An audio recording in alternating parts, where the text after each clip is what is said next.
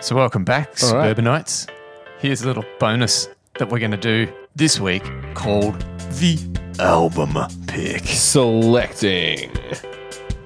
And this week, this is Mick speaking, by the way. This is Lee. This is Gregor. And together we are Jukebox in Suburbia. And it has been decided that we're changing the format of how we're going to pick these albums.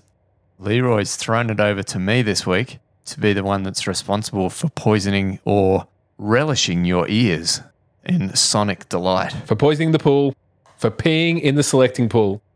What is the first friend that you're dropping off at the pool, Mick? So, just to give a bit of context, each week instead of us just all collectively peeing in the pool at the same time and trying to, you know, pull out the bugs, we're just going to let one person pee in the pool each week and then scoop it out. And I'm that person. So, Mick, I believe you've got a concept. A concept. Do you still have a selecting concept? Yeah, I sort of got a bit of a concept. So I'm trying to go with a few new releases. I'm going to go for some nostalgia. And I'm also going to throw in a local band for the mix as well. So, new release wise, I'm going to throw to an artist called St. Vincent, and she's amazing. And she's got an album called Daddy's Home, which I'm really interested in checking out, and hopefully other people will do as well. She's a multi instrumentalist, plays a lot of interesting kind of electronic, but sort of rocky, strange guitars, and does some really interesting stuff. So, how did you hear about St. Vincent? She did. Remember a few years ago, they did a Nirvana reunion. Obviously, there's no Kurt Cobain, but they got her to be a part of that. And I think there was a couple of other things that she sort of popped up here and there, and I checked out, and they were kind of really interesting.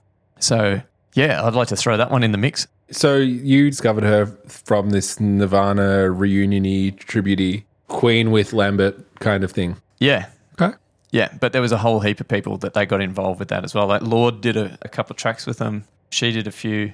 I forget who else was involved, but yeah, she's great. Okay. Wolf Alice as well. Blue Weekend. Yep. I've heard the name around a bit. I don't know much about them. They're a bit of a shoegazy, grungy kind of band, Australian band as well. So I'm keen to check it out. How did you discover Wolf Alice? I think I just did a bit of Googling on new bands and I've heard the name, I think, on Triple J a bit as well. But I couldn't tell you any of their songs or much about them. So I reckon, you know, as someone who's trying to discover new things, this is probably a, a good start, hopefully. so dipping into nostalgia here, I've got a few. I've got Garbage. Garbage have done a new album and it's called No Gods, No Monsters. No gods, no masters. No masters, not no monsters. What am I saying, man? Yeah, no gods, no masters. There are definitely monsters. And they're definitely monsters in that band. So I reckon that'll be interesting to check out. Have either of you s- ever seen Garbage before? No, I haven't seen garbage before. Have you? Feel like I have at a festival. Yeah, I saw them at Download in the UK. They were great. Really, really cool. Yeah. Yeah, really cool. What was the live show like? Can you paint more of a picture for me? It wasn't like highly produced with, you know, sets and backdrops and lights and stuff like It was in the daytime. It was probably like two o'clock in the afternoon. But they're just really solid performers. I mean, that's a hard gig. Like any band that can blow you away at two o'clock on a festival on the main stage is doing really well. Like the Deftones did that for me back in Yep. 2003, 2004, whenever Yep. that was. This was about that same time as well. Like not all bands can pull it off. E- Like even Fear Factory. I saw Fear Factory at like midday, and Fear Factory is not a midday band. No. No. But Trivium at 11 o'clock in the morning on a Sunday at a festival. Yep. Well, he- he's just so upbeat and positive, though, that Matt Heafy son of a gun. I bought their album afterwards because I thought it was that good. It was nowhere near as good. but, you know, Circle Pits at 11 o'clock in the morning on a Sunday when everyone's dying was pretty good to go and check out. Nothing better than a circle jerk on a Sunday morning. Yeah. Another album that I've got, which is kind of like it's in between new, in between nostalgic, is by a band called Health. Have you heard Health before? Have you listened to them? No. I've heard of health. I'm aware that I am lacking in it. I reckon that you'll either love them or you'll hate them. It's kind of nine inch nailsy. What does that even mean? You'll either love them or you'll hate them. Does that mean you'll form some kind of opinion? Like, yeah, I really like them. It's industrial kind of rock. Yeah, it's just crazy stuff. It's really, really cool.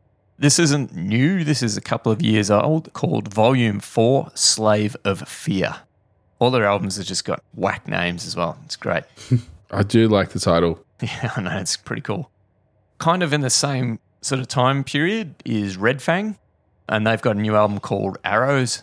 More riff rock, stoner rock kind of stuff. Really cool stuff as well. Very much my bag. Yeah, yeah, absolutely your bag. You've probably delved into a bit of Red Fang, I take it. Quite a bit, yeah. I haven't heard this album though. No, it's new. Good. So it should be cool. That's important. Yeah. And local band that I've chosen from Melbourne is King Gizzard and the Lizard Wizard. So in true King Gizzard and the Lizard Wizard style, they've got three albums because they don't just do one every 12 months, they'll do like five. So Okay, do they still, although they're from Melbourne, do they still count as a local band? Because I'm pretty sure they're international at this point. they're definitely an international band, but they're from Melbourne as well. So I'm, I'm going to go, they're local enough for me. I'll allow it today, but I think that local should mean something a little bit different in the future. Something a little bit less known. Yeah, fair enough. a little bit more local. Well, they're, they're local. They're Melbourne. Yeah, they're international. They're still from Melbourne. Um, yeah, yeah. anyway, their latest album is called Butterfly 3000. And then they've got two before that KG, which is obviously King Gizzard. And then there's another one, which is LW, which is probably Lizard Wizard. I'm not too fussed which one of these gets reviewed because they're probably all going to be different. Maybe there's a bit of a mashup between them all.